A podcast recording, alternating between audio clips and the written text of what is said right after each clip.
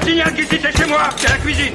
Au restaurant, c'est clair, il n'y a pas que l'assiette. Bon, vous n'êtes pas au cinéma là, allez enlevez Il y a surtout l'ambiance, il y a aussi ceux qui sont planqués dans l'ombre, ce sont les restaurateurs. Restaurateurs sur euh, Pseudo Radio. Ça sera notre rendez-vous avec euh, Yerman, le roi des sandwichs.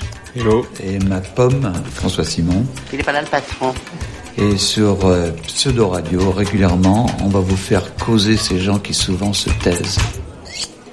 J'ai jamais aimé ce métier. C'est un métier que j'ai respecté parce qu'il m'a fait rencontrer, partager, et je remercierai toujours ce métier pour ça. Par contre, ça c'est de l'esclavage, hein. ça m'a fait souffrir énormément. Aujourd'hui, on a Mourad Mazouz. Que monsieur s'installe, il sera servi à monsieur ce que monsieur désire. Bonjour. Mourad, tu sais, en fait, tu as fait tellement de choses, ça fait tellement de restaurants, on a combien? 7, 8 en ce moment? Pas du tout. Non, non, j'ai, euh, j'en ai un à Londres et puis euh, deux, trois endroits à Paris qui sont côte à côte. à T'en as pas à Dubaï, à Abu Dhabi? Euh, Ça s'est arrêté. T'en as pas à Ibiza? Euh, Ça s'est arrêté il y a longtemps, ça. Ok. Ouais. Donc euh, on n'était pas loin du compte quand même. Effectivement, j'en ai fait quelques-uns, quoi. Et est-ce que tu arriverais à poser des mots sur ce que tu fais exactement? Tu es quoi? Restaurateur. Et tu te considères comme être d'où? Je suis de mère française et de père algérien. J'ai raté ma mère pendant 8-9 ans parce que je fais partie de ses enfants à l'époque. Volé, c'était dans les 60, ça se faisait un peu, ça. Donc euh, j'ai revu ma mère plus tard. C'est quoi être volé? Bah, je suis né au Bled. On est revenu en France, j'avais 6 ans et demi. Et à 7 ans, mon père euh, m'a demandé d'aller voir euh, mon oncle. Et puis il m'a mis dans la- dans- dans l'avion et il m'a renvoyé au Bled parce qu'il avait appris que ma mère voulait divorcer. T'es resté combien de temps au bled? Euh, bah, en tout, 15 ans. Mon, mon enfance et une partie de mon adolescence. Ah ouais. On est revenu en France, j'avais 6 ans et demi, je suis Ouais. reparti à 7 ans. T'es resté six mois en France. t'as- Euh, Tout ton imaginaire est algérien et kabyle Oui, alors euh, on habitait à Alger euh, parce que mon père travaillait à Alger. et On partait tous les week-ends en Kabylie, toutes les vacances. Donc toutes les images que tu as dans la tête viennent de cette époque-là ou elles ont été modifiées par tous tes voyages? Je dis souvent que c'est les voyages qui m'ont fait. راش الزندي ثمار. يا لا يا لا يا لا لا أسنت صغر في قديمي. Raconte-nous le jour où tu rentres en France. Ma mère vient me chercher à l'aéroport, je la connais pas. Euh, elle vient me chercher avec un mec qui s'appelle Robert, qui est chauffeur de taxi. On me ramène euh, à Ivry, dans une tour euh, de 18 étages. Euh, les deux mecs que je rencontre en bas, c'est Jamel et Mounir. Jamel, il a pris 25 ans après. De prison. C'était mes premiers potes et leur mère était femme de ménage euh, pour des bureaux. D'ailleurs, elle m'a engagé, ça a été mon premier boulot. Quoi? Je faisais le ménage. Et tu rentres chez toi et ça mange quoi Ah bah, euh, je suis avec une dame française euh, et puis un monsieur français que je connais pas et puis il regarde la télé à 8 heures et puis on mange un steak alors que moi je sors d'une maison, on est 40. Donc ça ça m'a fait bizarre, ça va sur le coup tout de suite là. Mais bon, euh, ça a fait ce que tu es, c'est pas c'est pas tu sais quand tu le vis, c'est pas un drame. Après, effectivement, quand je raconte sur papier, ça fait, on a envie de pleurer, mais en réalité, tu le vis. En Algérie, j'avais pas, on était pauvres, mais pas une enfance euh, terrible, quoi. Ouais. C'est plutôt euh, dehors. et, et- et comment, quand on arrive en France comme ça, on arrive à prendre la tangente en- par rapport à l'environnement dans lequel on est et à arriver à ce que toi t'arrivais à faire, c'est-à-dire Ah. voyager et avoir un bagage culturel suffisant pour pouvoir en fait. Euh, Ah, j'avais pas de bagage culturel quand je suis arrivé. Et comment tu te l'es fait Ouais. justement? J'ai passé ma première journée dans le métro. Il y avait à l'époque les métros avec les, avec les portes en bois. Et j'avais jamais vu une porte coulissante de ma vie. Donc je suis resté sur la rame tout le long à ouvrir la porte à chaque station. tellement j'avais été halluciné par une porte automatique. Quoi. Mais ça, ça n'a pas fait toute ta culture qui t'a emmené après à voyager. Je parle souvent de chance. Quand on n'aime pas ce mot, je dis providence. Enfin, je change de terme. Mais la grosse différence entre moi et mes potes que j'ai eus à Paris au départ, c'est qu'eux, ils étaient nord-africains et pratiquement tous les jeunes disaient j'arriverai à rien, je suis arabe, j'arriverai à rien. Alors que moi, j'avais envie de bouffer le monde. Parce que quand tu viens en tant qu'immigré, euh, donc migrant de l'extérieur, tu as, juste envie de connaître, rencontrer, partager, etc.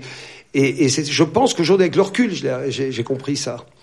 Et voilà, c'était la grosse, grosse différence, c'est que moi, j'avais plein d'envie, et eux, ils étaient, j'avais l'impression qu'ils avaient euh, les épaules très lourdes, quoi. C'est peut-être la grosse différence. J'ai découvert les boîtes de nuit en arrivant deux, trois mois après Très arriver vite. à Paris, Très, très, très vite. Et j'ai passé mes nuits dans les boîtes de nuit. Enfin, mes nuits, même mes journées, parce que le samedi et le dimanche, c'était ouvert l'après-midi. J'ai passé ma vie dans les boîtes de nuit.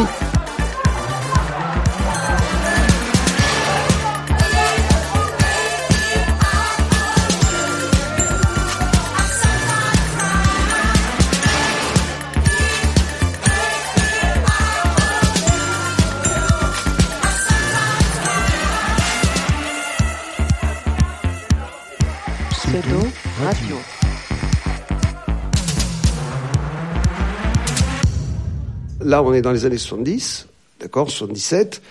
Comme j'avais une gueule qui passait, puisque j'étais à mix, donc j'avais une gueule qui passait un petit peu. Il faut savoir que, par exemple, mes potes de banlieue rentraient pas, ils pouvaient pas rentrer, même si je connaissais le patron, rentraient pas dans une boîte de nuit. Crois 80 avant Mitterrand, un noir, un arabe, ils rentraient pas dans une boîte de nuit. C'était impensable. Il y avait quelques boîtes, boulevard de Strasbourg, etc., d'arabes ou de blacks, mais il n'y avait pas de black ou d'arabe dans une boîte de nuit. D'ailleurs, même les videurs, c'était des, des, Français, quoi. Je m'en rendais pas compte. Hein. Smaïn. Smaïn, le comédien. Le comédien. Et Smaïn, le comédien, j'étais dehors, devant la boîte de nuit. Smaïn arrive, et il a un spectacle à l'intérieur. Et ils l'ont pas laissé rentrer. Alors qu'il y avait son affiche et tout ça à l'intérieur, ils l'ont pas laissé rentrer. Donc je passe derrière lui, je vais le chercher. Oh, il sort, euh, il va rentre, faire rentrer Smaïn euh, un peu en râlant un petit peu. Et Ismaïn, à la fin, me dit, mais tiens, t'es qui toi, euh, machin, c'est grâce à toi que je suis rentré, etc. Donc on a été boire un verre dans la boîte en face. Alors il n'y a pas si longtemps, les flics l'arrêtaient pour délit de sale gueule. Aujourd'hui, les keufs lui demandent des photos dédicacées. Voici Smaïn comme un as. Trop que t'es pas nec dans ta tête, le mec. Viens-toi de là, c'est comme ça, et lâche-moi que c'est ça. Donc tais-toi, donc tais-toi. Viens, viens, viens, moulou, donc bar c'est le début d'une grande amitié avec Smain qui va. Oui, j'ai été son roommate après, oui. Donc de 18 à 20 et quelques, euh, j'ai bossé comme euh, dans un bureau de presse et puis petit à petit, voilà. Puis ma copine, j'avais une copine française et puis elle m'a largué. Et là j'ai tout lâché parce que j'ai perdu la tête, j'ai tout lâché, j'ai décidé d'aller voyager. Et j'avoue que les voyages, ça a été, euh, j'ai pratiquement fait 50 voyages et bossé euh, bah, déjà aux États-Unis, en Indonésie, euh, Malaisie, Thaïlande, euh, enfin les pays qui coûtaient pas cher. Aux États-Unis, j'allais pour travailler, il fallait faire un peu de sous. Et puis aux Caraïbes aussi, je demande d'équipage sur les voiliers. Enfin, j'ai fait plein de petites jobs. Non mais attendez les gars, il va trop mm. vite. Euh...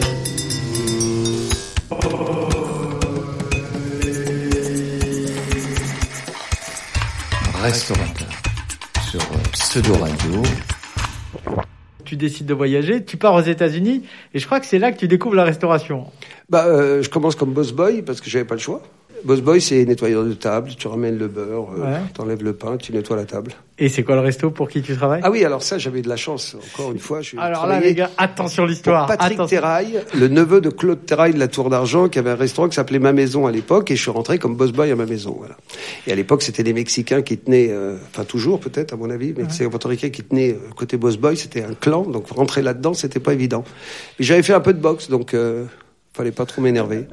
Non, mais après, il y avait un client très particulier à ce restaurant.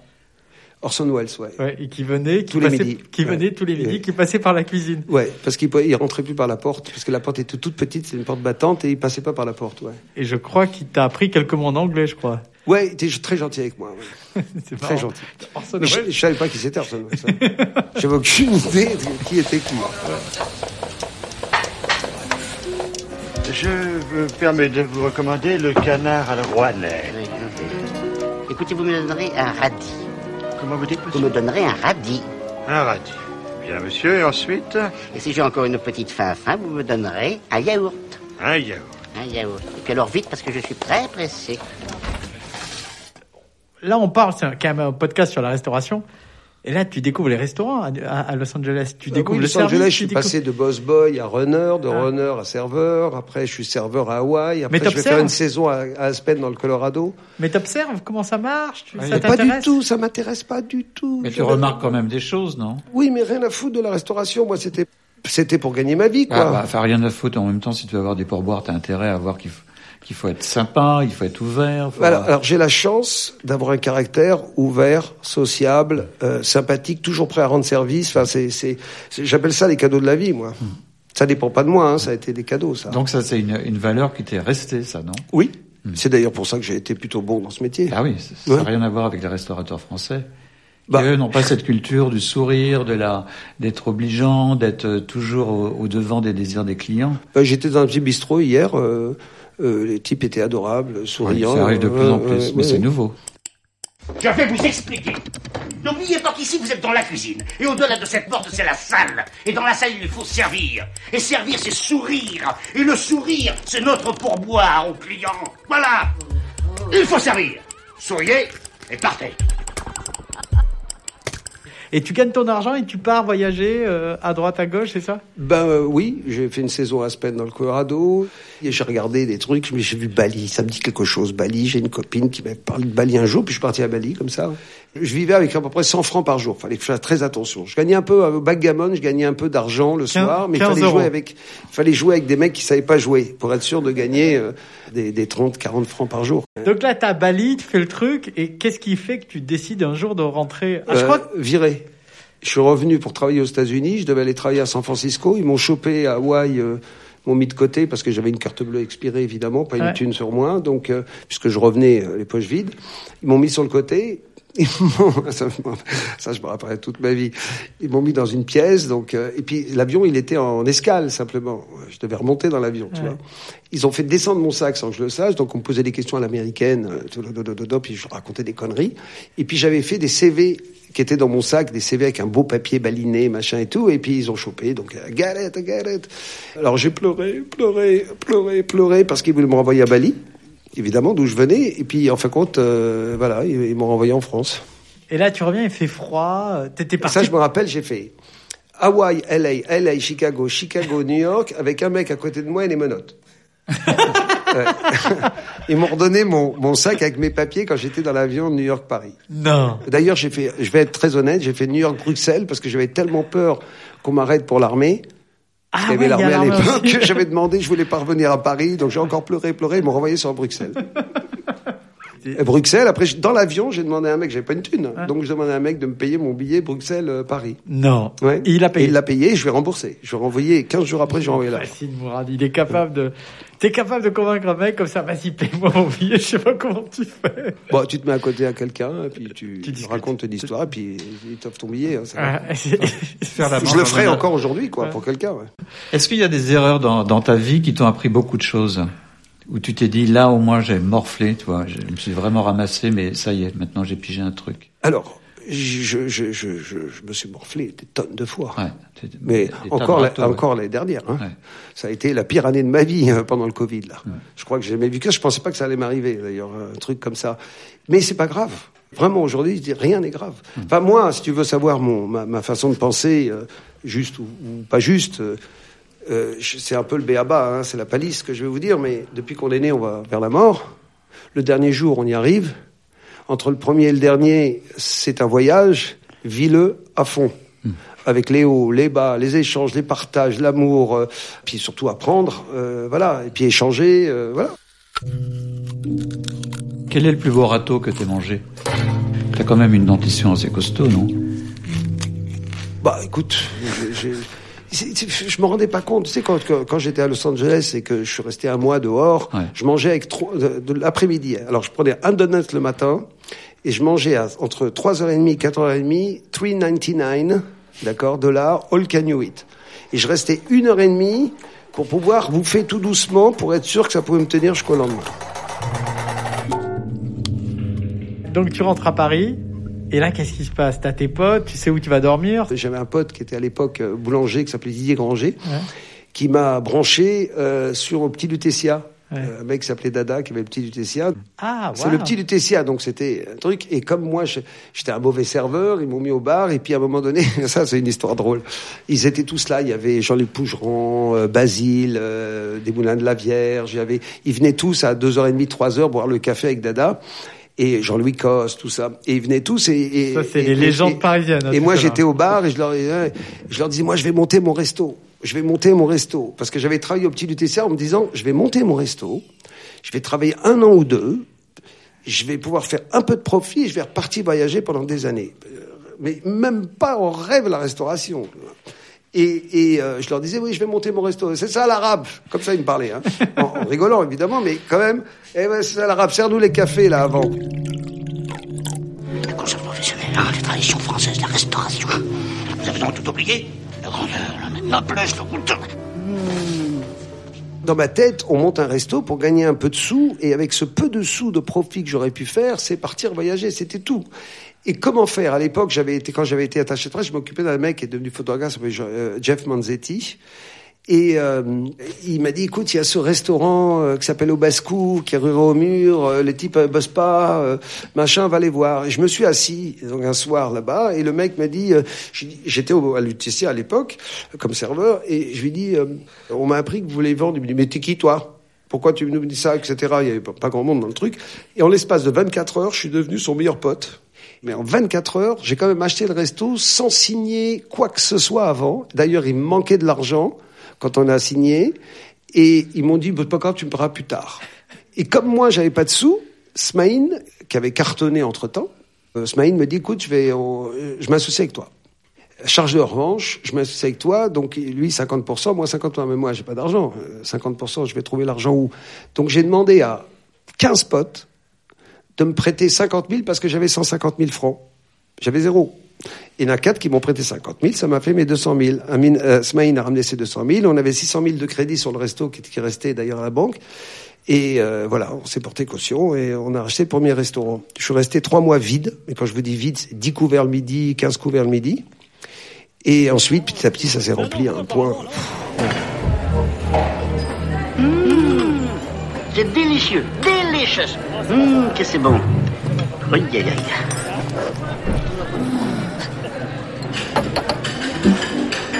Qu'est-ce qu'on mange au basse-cou d'ailleurs C'est une cuisine Bah, euh, je sais même pas ce que c'était qu'une cuisine basque. Donc euh, voilà, j'ai appris sur le tas, c'est-à-dire euh, il y avait déjà un peu de basque euh, quand j'ai quand j'ai pris l'endroit. Un Et- resto basque. Ça s'appelait le basque, ça s'appelle Petit Basque. Et la carte, comment tu l'as fait? Comment tu choisis les chefs? C'est ce qu'on veut savoir, c'est ce qui nous intéresse, les couverts. Ah bah, ça j'avais un chef, un, un second commis et puis un plongeur. Tu les as trouvés où? Je sais pas. Je, ça, je me rappelle même plus. C'est-à-dire que bon, je trouvais des, des, des, des jeunes qui voulaient bien bosser avec moi, qui étaient pff, tellement durs, tellement. C'est, ça a été, mais alors tellement dur. Puis c'est pas ça. Je sortais tout le temps encore. Hein. J'allais tout le temps au bain, tous les soirs, machin, etc. Et donc je dormais pratiquement pas. J'ai pas dormi pendant de nombreuses années. euh, T'as mais ça me âge dérangeait pas. T'as quel âge quand tu fais ça 26, 26, 27. Quand, j'ai eu 27 quand j'ai monté le basco. Ouais. Je, je venais d'avoir 27. Et le, et le menu, comment tu l'écris Euh, Tu décides de quoi Qu'est-ce qu'on mange Bah, à l'époque, euh, bah, il fallait regarder euh, ce qu'il y avait. Il y avait Tarama, c'était la grande mode. Il fallait faire tout ce qu'il y avait. Moi, je regardais partout dans les petites bistrots ce qui faisait et ce qui marchait. Et puis voilà, tu fais tes cartes comme ça. Avec les confits de canard, euh, Et magret de canard, c'était à l'époque avec des trucs à la baie, euh, je sais pas quoi, pommes de terre sautées, les, Ouais. voilà, les baies roses, voilà, les pommes grenades, euh, les machins. ouais. Tout ce que je pensais, c'était le revendre pour faire de l'argent, pour Mais partir voyager. Moi, c'est, je voulais pas, ça m'intéressait pas. Morale de l'histoire, Bah, morale de l'histoire. ne euh, pensez pas. Oui, juste fait.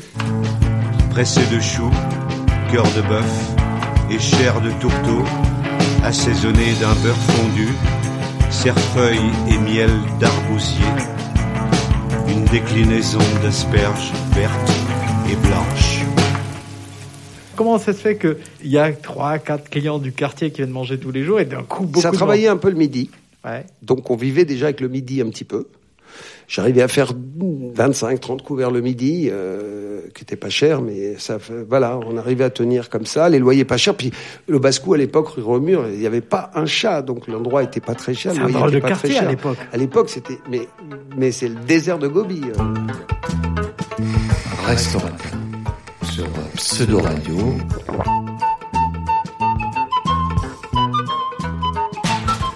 L'époque, Smaïn avait fait un film avec Pierre Richard qui tournait à côté. Un jour, je suis arrivé en mobilette comme ça. Et il y a deux flics qui m'arrêtent, des polices volantes. Et moi, j'avais pas l'autorisation de la terrasse. Évidemment, je me, je me répandais, comme j'étais copain avec tous les voisins qui m'aimaient beaucoup. Donc, je me répandais sur les boutiques à côté, à gauche et à droite. Donc, je savais que j'avais pas le droit à la terrasse du tout. Et les mecs arrivent et me demandent mes papiers de terrasse. Et la terrasse, blindée de monde. Et ils commencent à me dire, il va falloir enlever votre terrasse. euh, Vous n'avez pas l'autorisation. Je leur dis, si, je pense, j'ai fait une demande. Je vais vous la, je vais la montrer. C'était un peu tout ça. C'était bidon. Je savais pas comment m'en sortir. Et ça a duré une demi-heure, trois quarts d'heure. Je n'en pouvais plus, j'en pouvais plus, je savais plus comment faire. Je me voyais la terrasse, si ça y est, on m'enlève la terrasse, c'est même pas la peine de continuer, je ferme le resto, quoi. Et les mecs, ils insistaient, ils insistaient. À un moment donné, je vois Smaïn et Pierre Richard arriver. Et je me dis, quel bonheur, je les appelle de loin, comme ça, ils viennent pas. Le petit flic qui, qui dit au grand, euh, mais regarde, c'est Pierre Richard. Je m'en fous. Et puis à un moment, Smaïn et Pierre Richard arrivent enfin vers moi, se mettent à danser avec les deux flics. Et je comprends plus. Et les- évidemment, tous les clients qui silence de mort. Et en fin de compte, tout le monde était au courant parce qu'ils m'ont vu arriver et que les deux flics, c'était deux flics du, du film. Ah. Ouais. Oh, mais ça m'épale, hein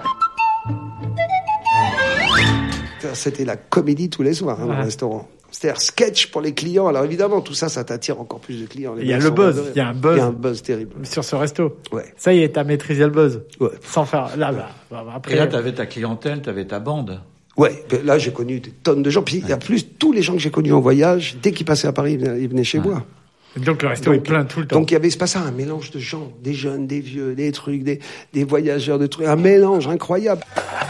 Et j'imagine que vous allez mélanger avec le bout des doigts. Non, Oh, la cuillère. Non, là, la cuillère. Eh oui, parce que là, salé, poivré. Là, voilà. Là, tu fais ça et tu décides. Qu'est-ce qui se passe Du Non, jour au non. lendemain, tu dis je vais faire notre resto. Non, Didier Granger vient me voir, me dit il y a un resto des Gravilliers, le mec travaille pas, il vient de le monter, il a pas eu un seul client, viens voir et tout, j'arrive. Et on m'avait filé une semaine avant un bouquin Les Orientalistes, on me l'avait offert. Et je rentre là-dedans, je vois des pierres et tout, je me dis on dirait un truc orientaliste. Et je me suis dit, je vais faire un couscous. J'en avais à l'époque. C'est la déco qui te donne À envie. de l'époque, il y avait chez Bébert, machin, et, et les mecs, ils avaient des nœuds papes, et on se, on, on se pliait à chaque fois. Euh, Les Nordaf, là, on devait se plier, dire, ouais, merci, monsieur, monsieur, bien sûr. Et ça, ça m'énervait, euh, truc.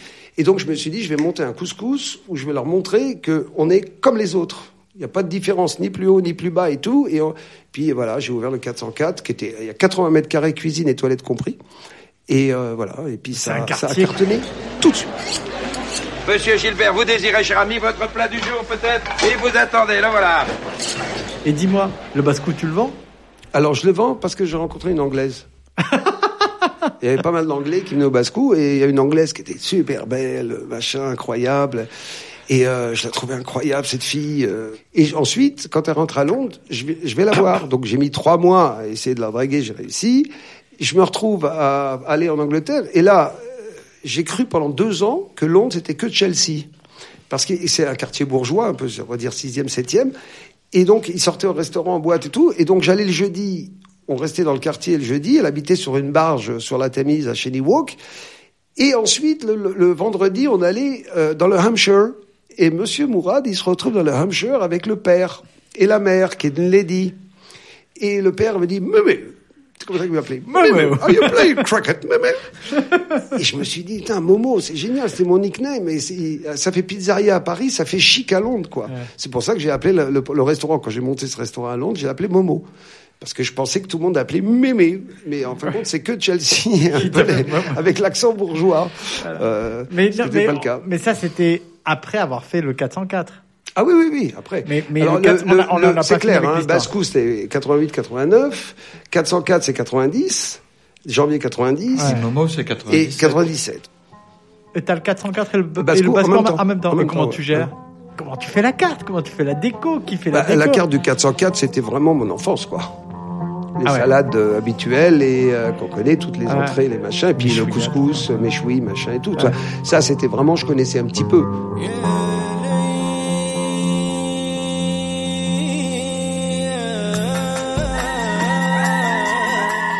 Là, ça marche. Pourquoi ça marche Bah, parce que fun, on est jeune, on a 28 ans. C'est musique à fond, déjà On est malade, on met la musique rebeu à fond, euh, on danse sur les tables, il y a des princesses qui viennent de partout, du Qatar, de machin, les branchés parisiens, c'est un grand mélange comme ça. Voilà, un peu de folie, quoi. Et c'est ça cartonne. Encore une fois, tu réfléchis pas, il y a du monde. euh, T'avais les deux restos qui marchaient? Carton, les deux.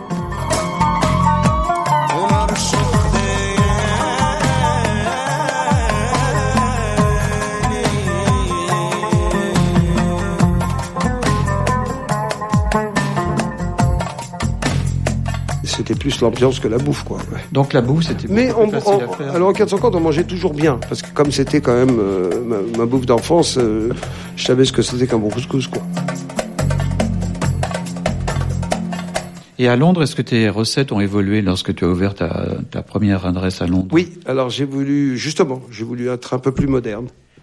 Modernisé dans le sens que, euh, euh, encore essayer de faire un petit peu mieux que le 404, c'est-à-dire le 404 c'était un peu du traditionnel euh, fun.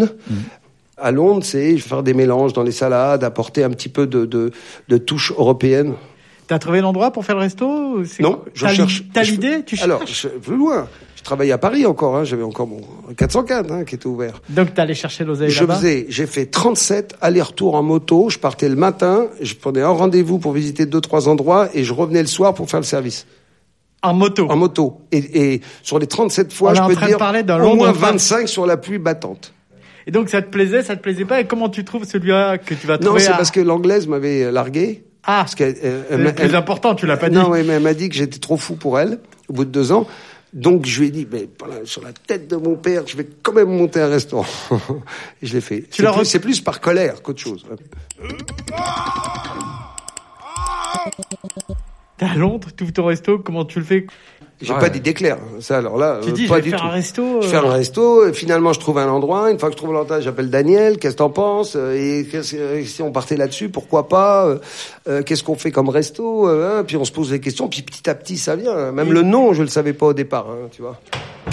J'ouvre le Momo. Je fais une grosse fête. Alors, j'ai- j'ai pas de thune. Hein. J'ai plus une thune. Je, je suis en train de finir le resto. Alors, il faut, faut savoir que je travaille avec des potes parce que j'ai pas de thune pour une entreprise. Et on dormait sur le, sur le site même.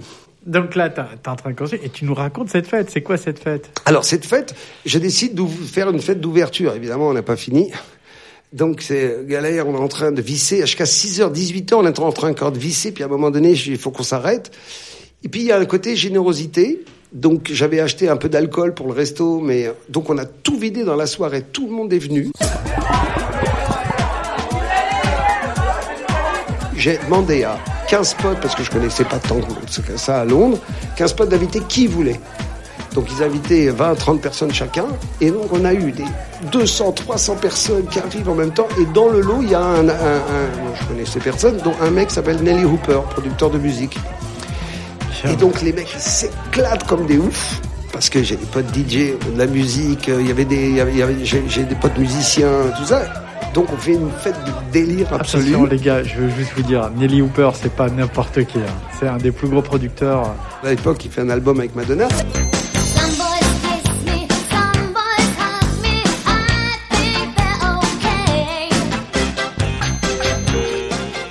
On fait la fête le lundi. Le mercredi, il m'appelle et il me demande de faire l'anniversaire de Madonna. Et je lui dis non, pas possible. Non, je raccroche. Et alors là, tous les gens euh, qui le connaissaient sont tous venus me voir, me dire mais t'es fou, mais t'es fou. Donc le jeudi, j'accepte pour le lendemain et on fait l'anniversaire de Madonna. Pourquoi tu refuses de faire l'anniversaire de Madonna? Parce que j'étais pas prêt, c'était pas ouvert. Je n'avais pas fini. Mais tu l'as fait- Au final, tu l'as quand même fait. Et ça fait. passé- Comment ça s'est passé alors? Euh, bordel, absolu. C'est en quelle année? On est en quelle année? 97. Euh, J'ai emprunté de l'argent de manière un peu plus cette semaine-là. Et puis j'ai acheté plein de trucs. Voilà, et puis ça a été l'ouverture. Ça a été un boxon pendant deux ans. Mais deux ans de boxon. Boxon veut dire que ça cartonne. hein. Ouais. C'est un gros carton. hein, Oui, boxon, c'est plein de monde qui arrive, tout le monde demande des tas. Mais moi, j'ai qu'une ligne pendant 3-4 mois. J'ai- Après, j'ai mis, j'ai fini avec huit lignes de téléphone. euh, Tellement on on avait, euh, au bout de quelques mois, parce qu'on avait tellement de monde.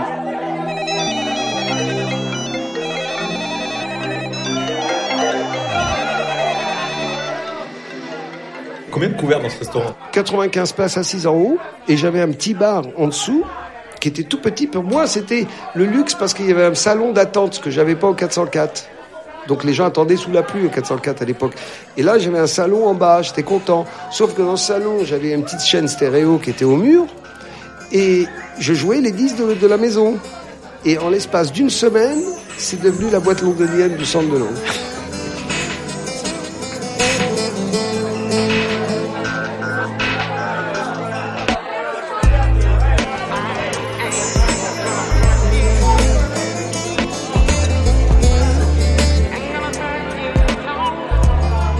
En 98, arrive Claude Chal, qui veut s'installer, ex-bain, qui travaille au Bouddha Bar entre-temps parce qu'il a tout perdu, et j'adore ce, ce genre de vie, de tout gagner et de tout perdre. Claude Chal, le DJ. alors. Non, à l'époque, c'était le patron des bains qui commençait à DJ au Bouddha Bar. Voilà. Claude m'a dit, il est amoureux d'une fille qui s'appelle Morgane, je suis fou d'elle, machin, elle habite Londres, travaille dans l'art, euh, il faut me trouver, on va faire une boîte et tout. Et moi je dis, moi ça m'intéresse pas de faire une boîte, je veux pas travailler la nuit. La nuit, ça m'a jamais intéressé, donc je veux pas travailler la nuit. Ouais, mais regarde. Et donc je, je, je demande à une cliente, en une semaine, elle me monte un endroit qui est sketch, qui était en train de tomber en rade, des, des trous partout, de la pluie à l'intérieur. euh, Donc je lui trouve, il me dit, c'est génial, ça, on va pouvoir monter. Alors, trois mois après, il me dit, en fin de compte, je veux pas. Je m'en vais. Et moi, il me restait une semaine euh, sur le, le- la promesse. Ouais. Et je l'ai signé. Une fois que tu as signé, bah, tu te poses la question, qu'est-ce que tu fais dedans? Aucune idée.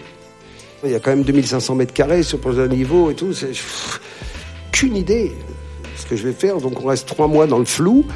Et ensuite, euh, un type qui était un chasseur de tête me dit écoute, euh, je dis ben je, je veux trouver un jeune chef. Donc j'ai été voir Pierre Gagnère à Paris parce qu'il le connaissait un peu. Donc j'ai d'abord été manger chez Pierre Gagnère. Je connaissais pas sa cuisine, moi je venais pas de là. J'ai jamais mangé un truc pareil de ma vie. Il y a beaucoup d'ingrédients, c'est très sophistiqué. euh, certains diront c'est très compliqué. J'ai jamais mangé un truc pareil de ma vie.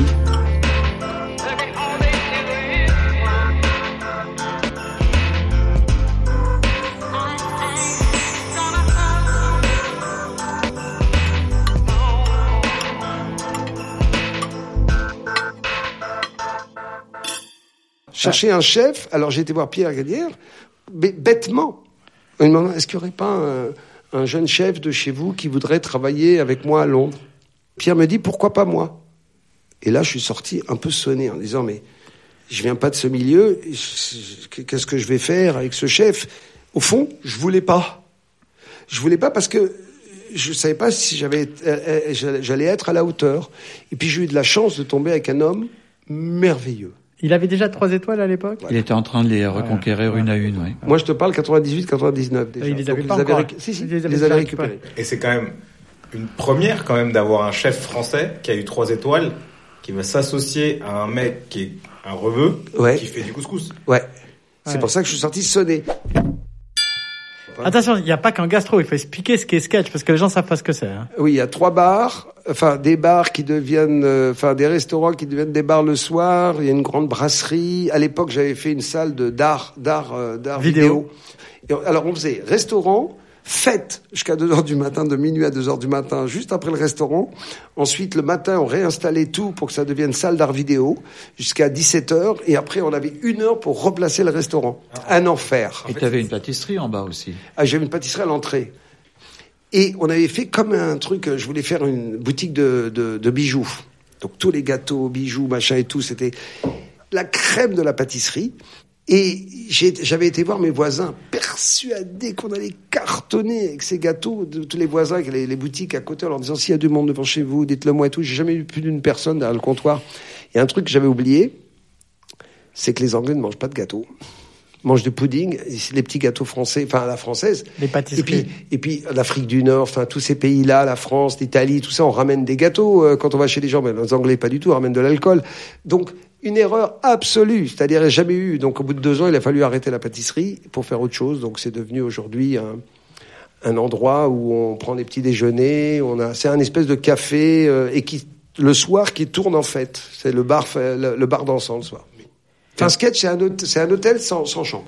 Il y a tout, comme un hôtel. Il y a un gastro, il y a une brasserie, il y a des bars, il y a, c'est un, c'est un hôtel sans chambre. Ou c'est la factory de Warhol avec Père Gagnard dedans. Oui, peut-être, ouais. Puis non, mais Pierre, il a, il a été extraordinaire. Quatre ans, il est resté à côté de moi. hein. C'est-à-dire qu'une fois que tu as un chef comme ça avec toi, moi, j'aurais jamais fait de gastro s'il n'y avait pas eu Pierre. hein. J'avais pas du tout l'idée de faire un gastro. Et le gastro, il est venu parce que t'as un chef comme Pierre, tu fais un gastro. Il y a un moment, on a un éclairage différent sur la construction d'un goût, la construction d'un esthétique d'une assiette, et ça, c'est impossible à expliquer. Comment tu choisis la carte avec Pierre, qui fait tous ces trucs chelous? C'est pas ta culture? Comment Alors, tu Pierre dis est très gentil avec moi. Il dit toujours que j'ai un très bon palais. Je sais pas s'il cherche à me faire plaisir, mais souvent, sûrement. Mais il me dit, euh, dis- dis-moi tout le temps. Et c'est un chef extraordinaire parce que dès que j'ai une petite remarque à faire, il l'accepte tout à fait. Il me dit, ah ben, je vais regarder. Et puis, et puis peut-être que j'ai pas tout le temps raison, mais il me dit toujours, Ah, tu vois, là, t'avais raison.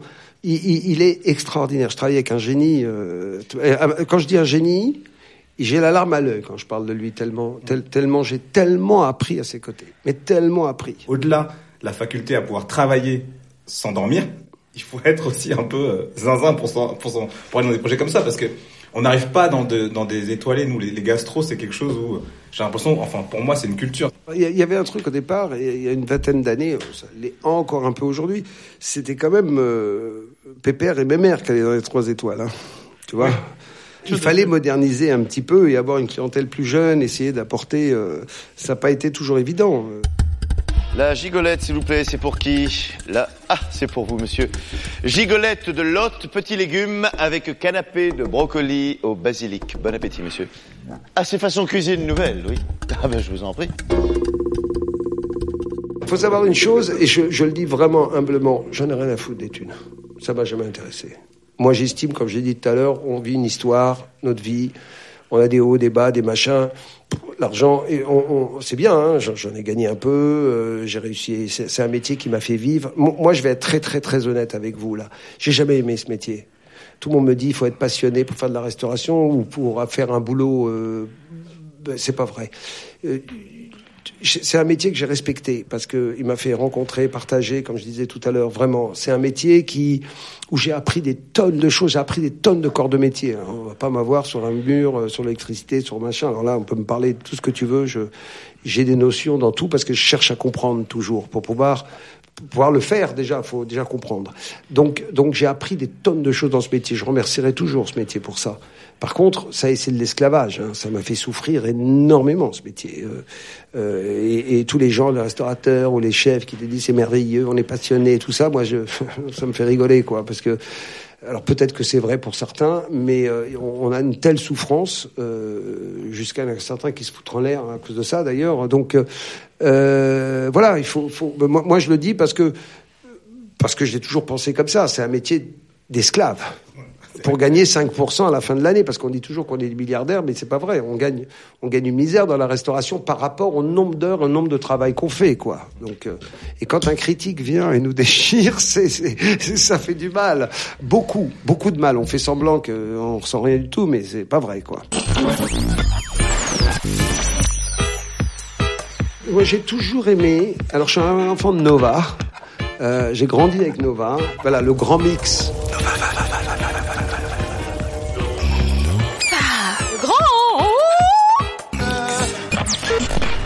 Le grand mix de la musique et le grand mix des gens. Moi, j'ai envie d'avoir tout type de gens. Des riches, des plus pauvres, des machins, de toutes les couleurs, un truc, des gens. Voilà, j'ai- j'aime le grand mélange. J'ai essayé de mélanger au sketch. J'ai toujours essayé de mélanger. Et au bout de deux ans, je me suis aperçu qu'on peut pas mélanger les gens autant que j'aurais aimé. Donc il y a des plusieurs pièces. Par exemple, aujourd'hui à sketch, il y a plein de gens qui viennent pour une pièce. Ils viennent au Glade boire un cocktail, ils viennent à la galerie pour manger, ils viennent au gastro, ils viennent. Et il y a plein de jeunes qui viennent au parleur, mais ils vont pas ailleurs. C'est vraiment, j'ai réussi en, sous le même toit à mélanger tous les genres, mais pas forcément dans la même pièce. D'ailleurs, ça devient de plus en plus dur.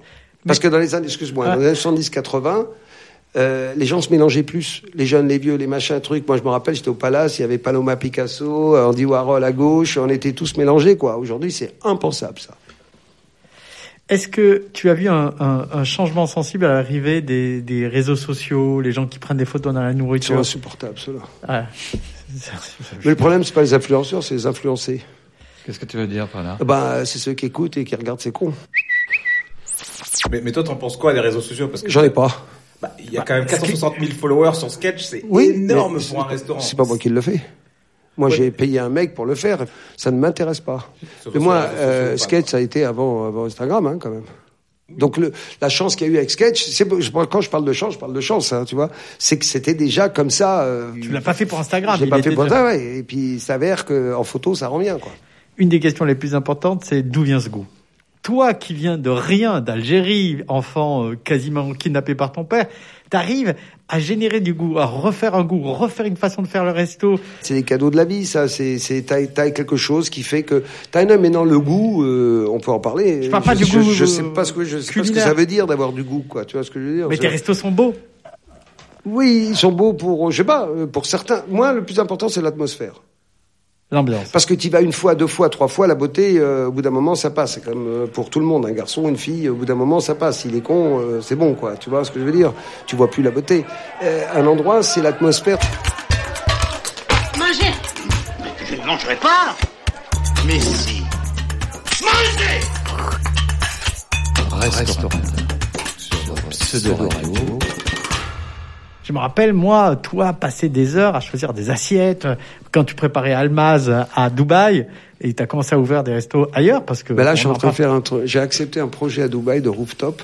Je vais leur faire un truc de folie.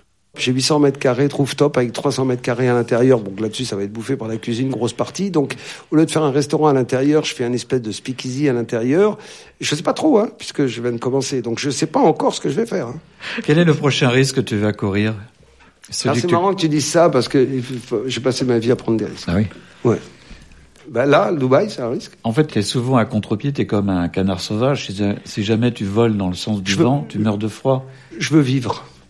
Donc, on fait plein de choses. On se rétame, c'est pas bien grave. On apprend. Mais entre-temps, t'as appris, t'as échangé, t'as partagé. Je ramène toujours sur la même chose. Et je le pense vraiment fondamentalement. Je pense que c'est ça la recette d'un bon restaurant finalement, parce qu'aujourd'hui, on a toujours cette idée qui est totalement révolue du, de la notion de bon, quelque chose de bon. Mais en fait, on va pas au restaurant parce que c'est bon. On y va parce que t'es là, t'es pas là. Quand t'es pas là, on se dit zut, il est où? On y va pour une sorte de sentiment, d'atmosphère, de. Si tu veux, mon, mon, mon, mon, mon- mon image, moi, de la restauration, c'est une marguerite. Toujours, j'ai été. Au milieu de la marguerite, t'as le pistil, t'as tout le monde qui vient manger, grignoter, les insectes, les machins, les trucs, les abeilles, tout ce que tu veux. Et puis, et puis t'as les, les, tout- toutes les pétales. Je te, si je te donne une très belle marguerite où il manque 4-5 pétales, tu la garderas pas. Et là, les pétales, c'est quoi? C'est le téléphone, la réception, euh, l'accueil, euh, le service, euh, la table, etc., etc., etc., la musique, la lumière, tout ce qui va avec, les toilettes, les machins, tout ce qui va avec. Voilà. C'est- Donc, j'ai toujours dit, il faut que la, il faut que la marguerite soit la plus belle possible. Mmh.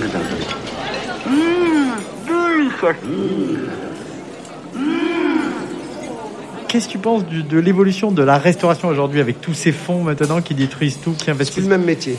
Ce n'est plus le même métier. Non. Nous, on était tous restaurateurs. Aujourd'hui, c'est des groupes et des financiers.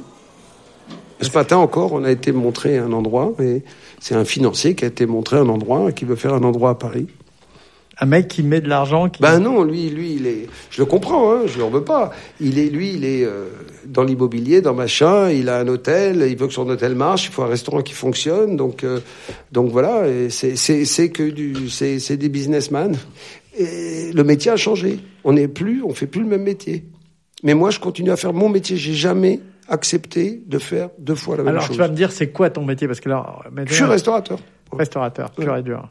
C'est plus qu'un restaurateur, c'est un resto héroateur, je sais pas comment dire, mais c'est le héros de la restauration. Non, mais non, non. C'était Mourad Mazouz, merci. La prochaine, ça sera avec une légende. Je vous dis pas le nom, mais ça va être assez incroyable. Merci à tous. Merci de m'avoir invité. Au revoir. Au revoir. Pseudo Radio.